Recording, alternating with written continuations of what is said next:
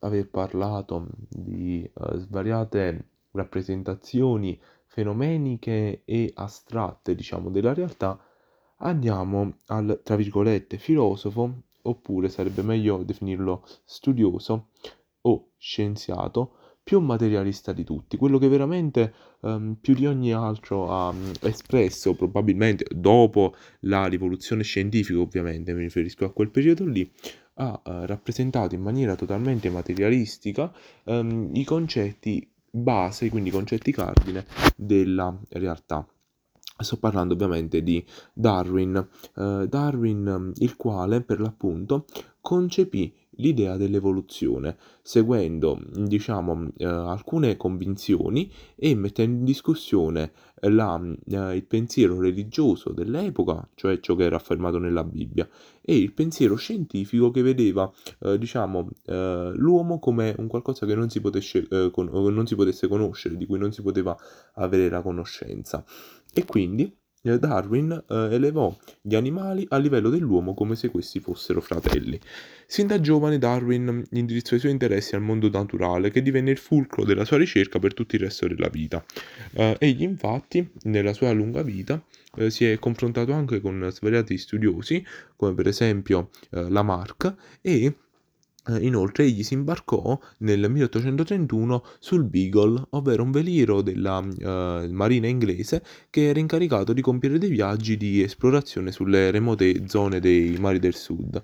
E mm, in particolare uh, ricordiamo il fatto che egli arrivò alle Galapagos e quindi uh, diciamo osservò la fauna e la flora del luogo. Vabbè, tornando a noi, una volta ritornato poi sul Beagle, eh, egli eh, pubblicò il eh, proprio eh, diario e poi l'anno successivo pubblicò l'origine delle specie. E eh, per l'appunto, dopo tutte le varie discussioni su ciò che aveva scritto, morì nell'82. Allora, la selezione naturale che Darwin espresse eh, permetteva la sopravvivenza a quanti hanno subito le variazioni più favorevoli all'ambiente, trasmettendole ereditariamente. Che significa? Significa che per l'appunto per Darwin le specie viventi sono il risultato di trasformazioni ed evoluzioni e vi sono due leggi che regolano questa, eh, tutto ciò ovvero la prima è la lotta per la vita, quindi la sopravvivenza. Eh, la vita è una guerra tutti contro tutti e quindi occorre sopravvivere a questa vita. E poi vi è la selezione naturale, ovvero l'ambiente Seleziona le specie che andranno avanti. Gli individui facilitati da variazioni positive finiscono per possedere un vantaggio che consente loro di procurarsi più agevolmente cibo e quindi di riprodursi. Ehm, e quindi per l'appunto si parla di vantaggio e svantaggio. Inoltre per Darwin il processo biologico è inevitabile ehm, e eh, l'evoluzione è eh, diciamo una sorta di eh, contraddittorio e graduale miglioramento di una specie. Eh, infatti, combinando poi le sue intenzioni con quelle di eh, Lamarck, ehm, egli arrivò a formulare il principio della selezione naturale. Anzitutto Darwin si scagliò contro il fissismo, eh, che era una sorta di pensiero, di filosofia, se così possiamo definirla, che vi era stata sino a quel, al momento della pubblicazione per l'appunto dell'origine delle specie, e questa teoria teoria che diceva? Diceva che per l'appunto gli organismi viventi sono sempre esistiti con le medesime caratteristiche, sempre uguali, eh, come se fossero fissi e come se non avessero subito le variazioni con il passare del tempo e degli anni, se avessero mantenuto un aspetto immutabile. Ovviamente Darwin si distacca da questa filosofia di pensiero e per l'appunto egli uh, creò l'evoluzionismo di fatto. Infatti egli si appoggiò alla teoria di Lamarck dando però un'interpretazione diversa al meccanismo evolutivo. Infatti, um, diciamo, vi è uh, un celebre esempio, ovvero quello della giraffa, che secondo me spiega molto bene tutto questo. Per Lamarck le giraffe prima avevano il collo eh, più piccolo, poi, poiché il cibo in basso scarseggiava, queste eh, hanno allungato il proprio corpo, eh, co- corpo e quindi il collo, sì, eh, al fine di al- arrivare agli alberi più alti. E queste caratteristiche eh, poi sono state trasmesse per via ereditaria. Per Darwin invece non è andata così. Le giraffe nascono con dei colli di differente lunghezza in maniera del tutto casuale.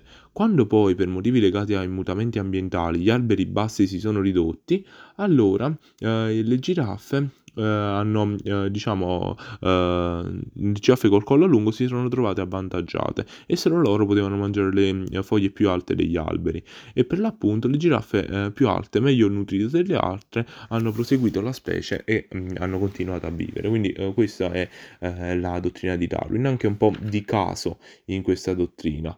Um, infatti Darwin fu il primo a considerare la vicenda evolutiva dell'uomo analoga a quella delle altre specie, sostenendo addirittura che l'uomo si differenziasse dagli altri animali solo per l'aspetto quantitativo, non per quello qualitativo. Che significa?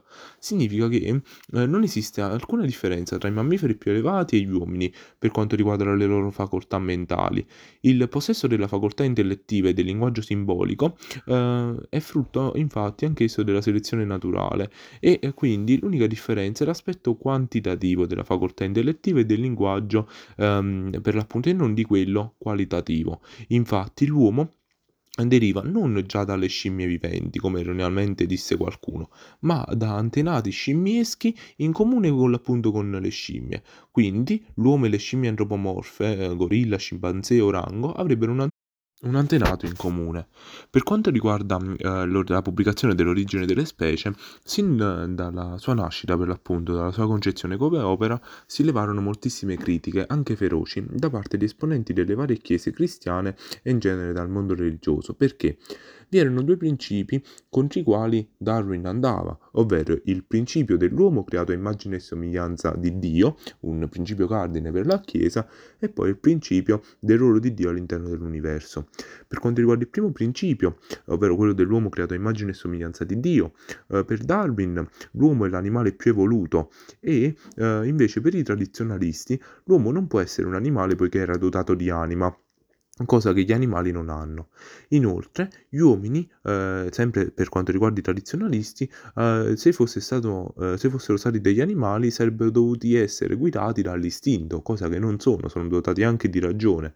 E, mm, eh, però Darwin sosteneva un concetto che era già stato espresso da Leibniz, ovvero natura non facit saltus, significa la natura non fa salti e ehm, quindi eh, la natura si ottiene grazie a un'evoluzione graduale.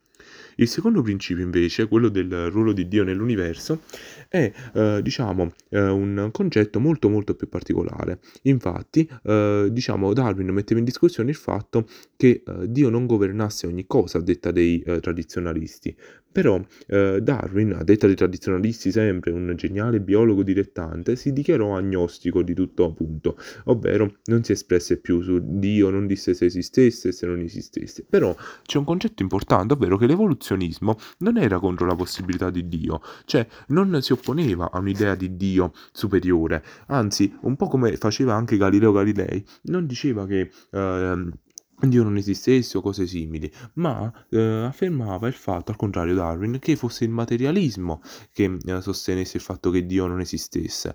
E eh, quindi eh, Darwin, eh, diciamo, fece una sorta di cambio dell'ordine temporale. Infatti egli eh, contrappose il fistismo all'evoluzione, ma non era contro la Bibbia e il concetto di Darwin fu fondamentale per l'antropologia successiva. Un'altra cosa di cui mi preme parlare è il darwinismo sociale, ovvero i concetti cardine dell'evoluzionismo darwiniano eh, applicati all'interpretazione della società, quindi l'evoluzionismo e la lotta per la sopravvivenza, diedero vita al darwinismo sociale. Questa estensione della sua teoria venne però sempre denigrata da Darwin, venne sempre rinnegata.